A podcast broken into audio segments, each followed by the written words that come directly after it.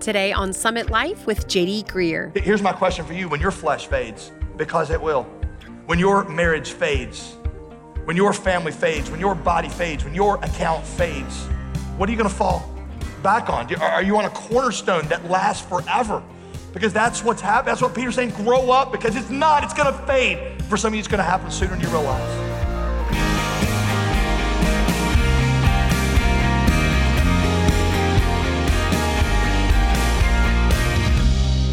Friday, friends. Welcome back to Summit Life with Pastor JD Greear. As always, I'm your host, Molly Vidovich. You know, when you're a kid, there are several big milestones that you usually look forward to hitting as you grow up. Walking home from school alone, getting your driver's license, graduating high school, moving out of your parents' house, those are big deals.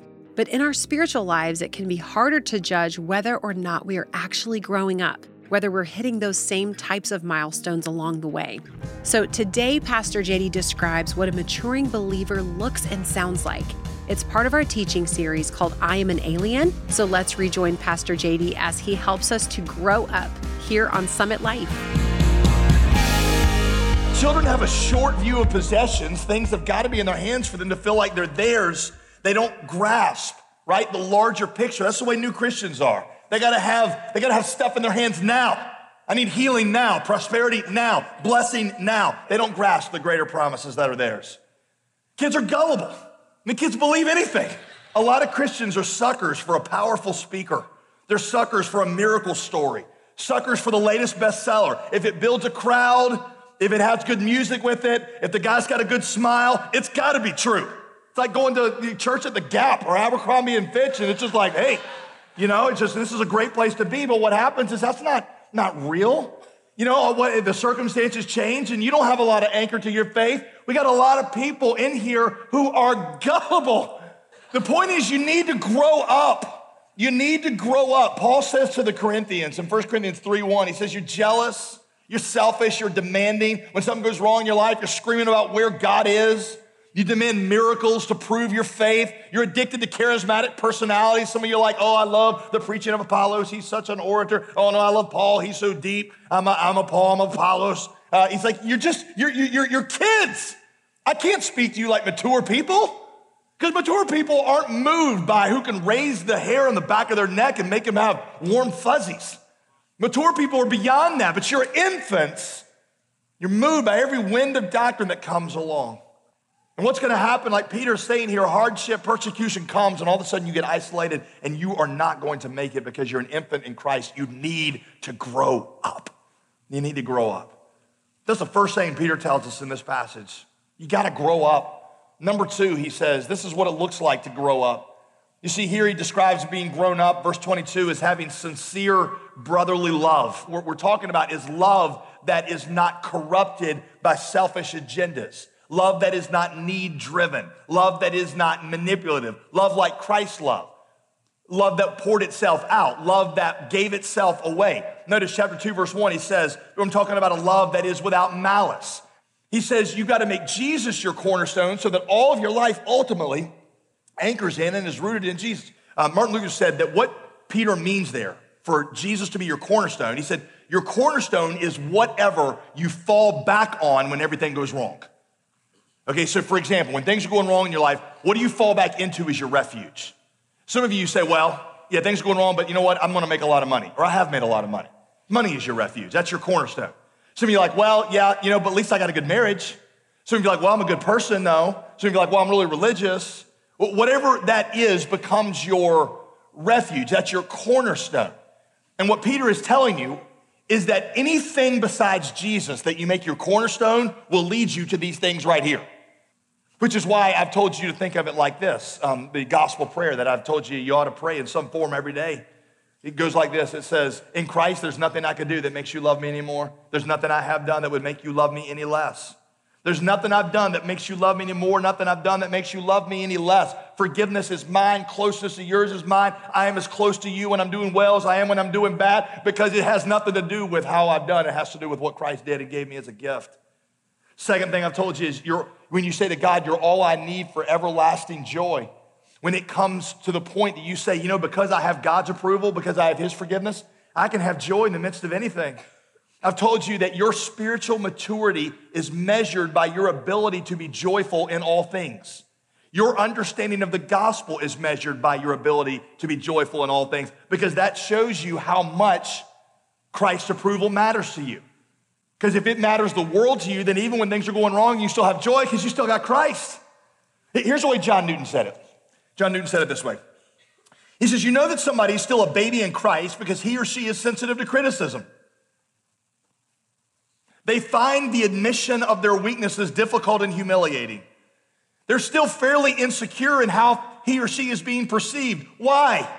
It's because they do not know that they're forgiven and loved. They do not know that they're forgiven and accepted, and there's still a lot of works righteousness that is clinging to them. Newton said that in this stage, the first, the baby stage was marked by a lot of feelings and little truth. This stage is marked by a lot of truth and little feelings. Sometimes little feelings, but you just don't depend on those feelings in order to stay and walk with Christ. So you become a young man, which brings you to the last stage, verse 13, where he talks about being a father. That's you know, your, your, your level where, where it says, because you've known him who is from the beginning. He's referring, John Newton says, to a profound trust in God, a profound trust in God that recognizes how much way higher his ways are than yours. So you trust God even when things don't make sense. You know how valuable he is, so you trust him and you obey him and you leverage your life for him. All right, so all these writers say the same thing. You gotta grow up. You gotta grow up and get past the feeling, the infancy stage. And again, I don't, listen, I'm not trying to be hard on you. Let me say it discourages me because some of you, it's just wind, it's excitement, it's, it's just, you've never grown up spiritually. That's why your life is all over the place and why you're characterized by malice and envy and hatred and all these things, hypocrisy, because you've never grown up. So that's number three, how to grow up. He shows you in this passage how to grow up. Peter in this passage says essentially the same thing three times. He kind of cycles. Uh, Peter's a little repetitive, okay? Uh, and what he does, is he goes through this passage and he says the same thing three different ways in slightly different, nuanced ways. Verse 22, chapter 1 is the first time. He says, You grow up by obedience to the truth of the Word of God. You grow up by obedience to the truth of the Word of God. Chapter 2, verse 2, you grow up by nourishment on the milk of the Word of God.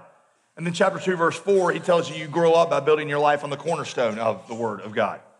Now, all these things have in common the Word of God, obviously. So, Peter's going to give you three different qualities about the Word of God that you really ought to understand. All right, quality number one is that the word of God is imperishable. Imperishable. You see that in verse 23 of chapter 1. Listen to it. Since you've been born again, not of perishable seed, but of imperishable, through the living and abiding word of God. For all flesh is like grass, and all its glory like the flower of grass. The grass withers, the flower falls, but the word of the Lord remains forever. The word of God is the one thing in the universe that is imperishable. That is in contrast, watch this, to everything else in the flesh.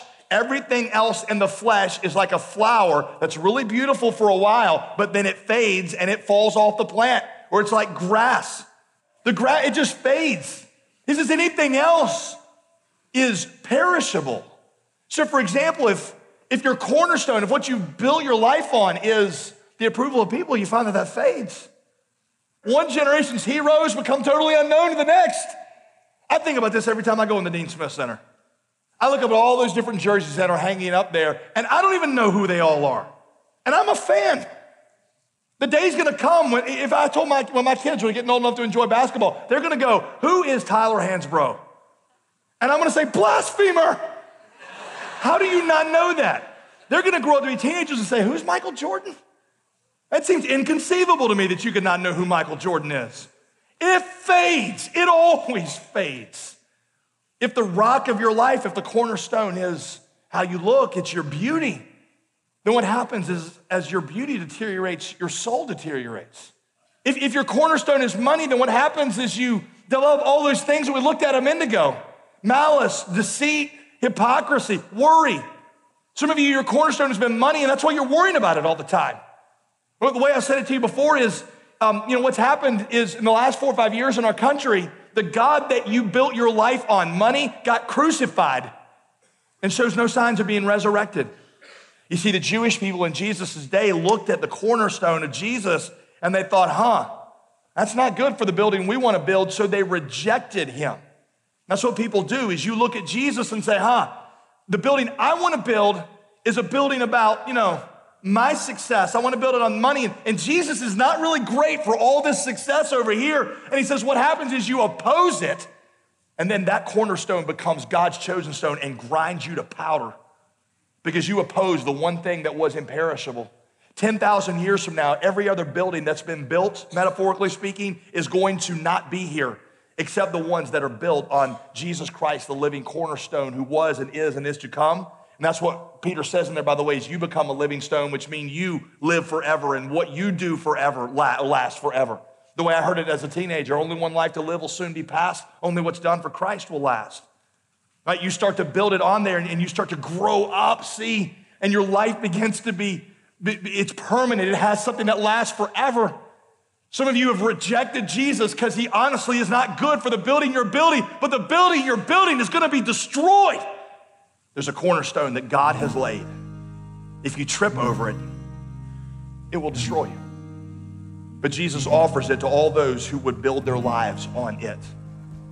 See? So the Word of God is imperishable. This is Summit Life with JD Greear. I hope you're enjoying today's teaching called Grow Up from our teaching series in the book of 1 Peter. But before we get back to it, I wanted to take a moment to let you know about our featured resource that we're offering our gospel partners and any of the generous listeners who give to this ministry. It's a book called Sent Living a Life That Invites Others to Jesus by Heather and Ashley Holleman. If you're anything like me, it is not always easy to find opportunities to share the gospel. And a lot of times I, I don't know where to begin or I just overthink it. And if that's you, trust me, this book is for you. Heather Holleman and her husband Ashley offer practical ideas and strategies for how to share the gospel with the people that God's put in your life. To get your copy, join our gospel partner family or give a one time gift of $35 or more to this ministry. After all, everything we do is made possible by listeners just like you. Call us at 866 335 5220 or visit us online at jdgreear.com. Now let's get back to today's teaching here on Summit Life. Secondly, Peter says the Word of God is about the gospel. Do you notice in this, and you ought to, you ought to, you ought to, you ought to make sure you see this. You notice how Peter goes back and forth between the Word of God and Jesus in this? For example, verse 23, he says, he says, What is imperishable is the Word of God. Then, chapter 2, verse 3, Peter switches and starts talking about tasting of spiritual milk, saying that the Lord is good. In verse 4, he talks about Jesus as the cornerstone. Watch this, this is very important. That's because in Peter's mind, there's no distinction between the Word of God and Jesus. The reason I point this out is because some of you still t- seem to think that mastering the Word of God what we're talking about is mastering a list of doctrines and a bunch of moral precepts.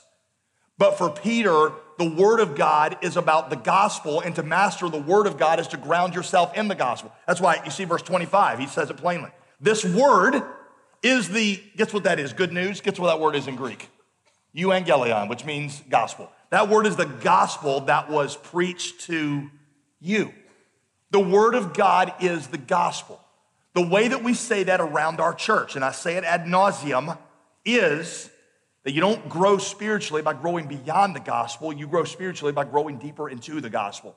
All the doctrines that we learn are there to help us understand the gospel more. All the moral precepts we learn flow out of the gospel, which is why we continually come back. Again, these two phrases I've given you to the gift righteousness of the gospel that in Christ there's nothing we can do to make him love us more, nothing we've done makes him love us less and the fact that Christ's approval is all we need for everlasting joy, let me tell you this.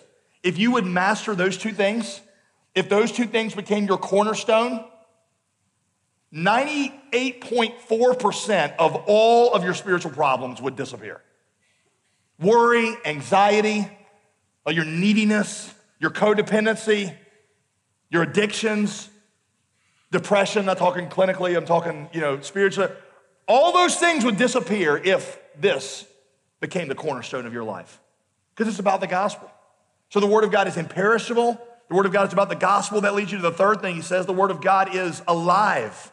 Verse 23, it's living. Verse chapter 2, verse 4, Jesus is a living stone, which means it's completely different from all other idols and foundations.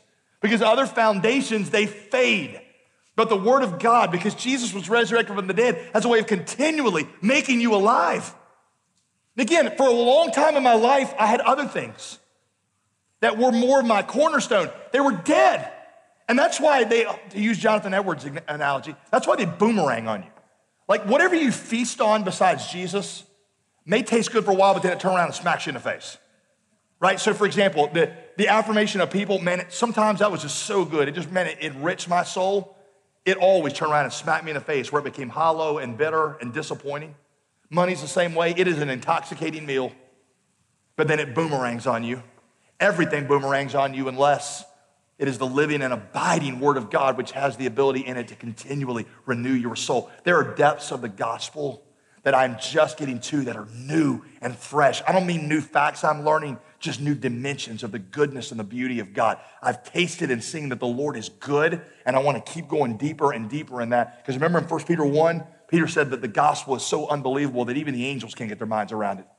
It's living, it's abiding, it refreshes and renews your soul. So Peter says this word that causes your growth, imperishable, about the gospel, it is living. So he says there are three different things you ought to do in response to that. Okay? So I'd encourage you to write these down too. There are three of them. Accept it is first thing. You see that there in verse 22. It says you have developed an obedience to the truth. You just accept it as being the word of God.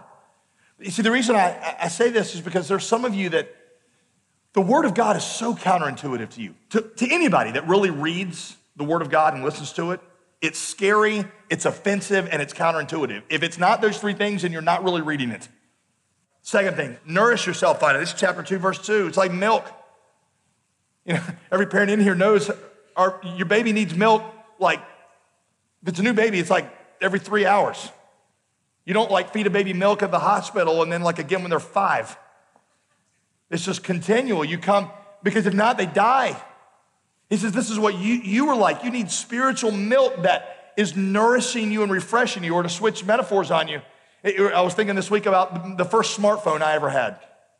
It was awesome. It would do all the stuff that none of the other phones I'd ever had would ever do. And uh, the battery lasted about an hour and a half. So it means I was like Mr. Cool for about an hour, and then, you know, it's like I can't call anybody because my phone died at 10 this morning. Your batteries are like that spiritually, they just are not that long, right? It's, you just don't have a battery that lasts that long, so you've got to continually be nourishing your soul in the Word of God. Here's what scares me is for many of you, the only real diet you get of the Word of God is what I give you right here.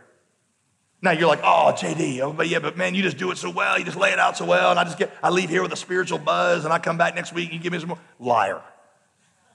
Okay, you either are just full of flattery or you just don't really understand yourself. Because there's no way that you give a baby milk one time and then it just come back the next week and get more milk. It's it, it, the whole image is daily. It's got to be renewed in you because there's so much around you that is corrupting you and destroying you. You come back to it. You ought to have a permanent spiritual milk mustache, right? Because you never get away from the Word of God. Some of you, oh, I pointed this out to you. Look at this. If you, if you add up everything Jesus said in the Bible, everything Jesus said in the Gospels, 1,800 verses, right? Of those 1,800 verses, 180 of them are direct quotations of other scriptures, which means that 10% of everything Jesus said was a quotation of scripture. And in his hour of temptation and in his hour of trial, that percentage increased like sixfold. So when he's going, when he's opposing Satan and when he's going to the cross, he's just, man, he's dropping scripture all over the place. 10% of everything he said was scripture. How much of what you say and how much of your thought patterns are scripture? You're like, oh, well, yeah, Jesus probably needed that, you know? Right. He's the Son of God. You don't need it nearly as badly as he did. That makes a lot of sense. Now, the reason he sustained in an hour of satanic oppression and trial and temptation is because the word of God in him was stronger. You don't need to develop a stronger no towards sin. You need to develop a stronger depth in God's word. You businessmen, you're like, I work 70 hours a week. There ain't no way that I can find to read the Bible. You need to figure out a way. You listen to it on MP3, on uh, Bible on CD, on the way back and forth to work. I did that for a while. If not, you just figure out how to rearrange your work schedule because I tell you what your kids need What your kids need is less of your money and more of a spirit filled daddy. And the word of God in you is going to determine whether or not your family is built on the cornerstone of Jesus or whether it's built on the faulty cornerstone of money. You have got to make this a priority. You mothers, your mothers feel guilty when they hear me talk about this because, like, oh, I got young kids and I just can't find me. They don't ever leave me alone. You're going to have to get up a half hour earlier to read the Bible so that you can greet your kids in the power of the Holy Spirit, full of the Word of God. The Word of God becomes the spiritual milk in you that sustains you, that renews you. You desperately need the Word of God. You've got to nourish yourself on it. Thirdly, you begin to build your life on it. And when that happens, then you begin to look at the trials that come into your life and you can rejoice in those trials. Why? Because you love pain? No, but it's because sometimes what God's doing in a trial is He's tearing down these buildings that are built on a bad cornerstone, right? And He's showing you how to build it on the right cornerstone. So you don't rejoice because of the trial, you rejoice in the trial because God is simply helping you build more and more of your life on Jesus. Here's my question for you when your flesh fades, because it will. When your marriage fades, when your family fades, when your body fades, when your account fades, what are you going to fall back on? Are you on a cornerstone that lasts forever? Because that's what's happening. That's what Peter's saying. Grow up because it's not. It's going to fade. For some of you, it's going to happen sooner than you realize. Can I tell you the most awesome thing about Jesus as the cornerstone to build on? Every other cornerstone tells you that if you will build the building correctly, then, then your building will be secure. Jesus, the cornerstone, says, I built the building correctly. That's the cornerstone. So you can base the rest of your life not on your ability to accomplish, but on what I've accomplished for you. You see, that is building a building not toward acceptance, that's building a building from acceptance. And those are two totally different things. Because the security of my life is no longer dependent on how well I perform for Jesus, because the gospel is that Jesus did it in my place, gave it to me as a gift. That's a cornerstone to build my life on. Because ultimately, it means that it's already been built, it's already been done. I rest in it, and now I build from security, not toward it, and that's a whole different ballgame. You see, the one produces malice, hatred, envy, bitterness. The other one produces living stones of righteousness and beauty and peace and joy and love and generosity. See? Two different cornerstones.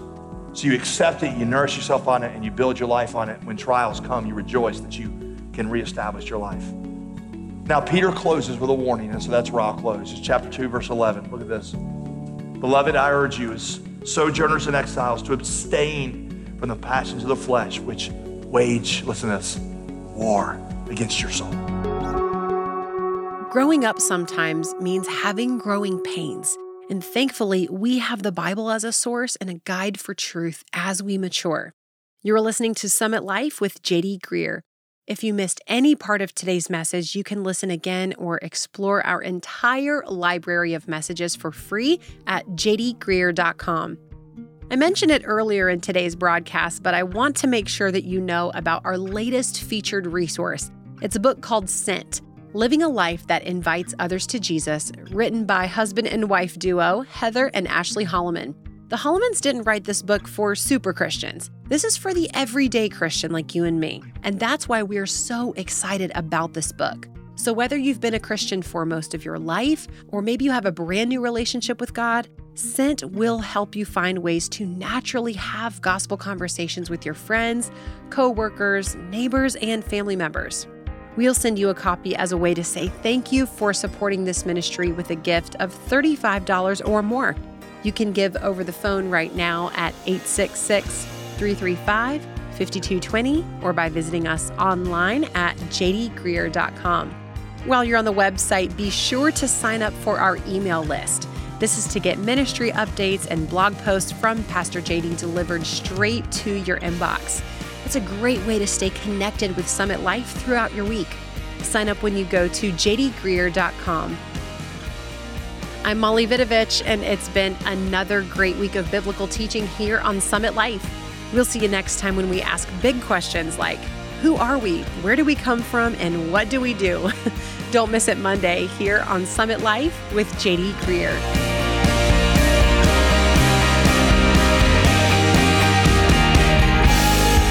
Today's program was produced and sponsored by JD Greear Ministries.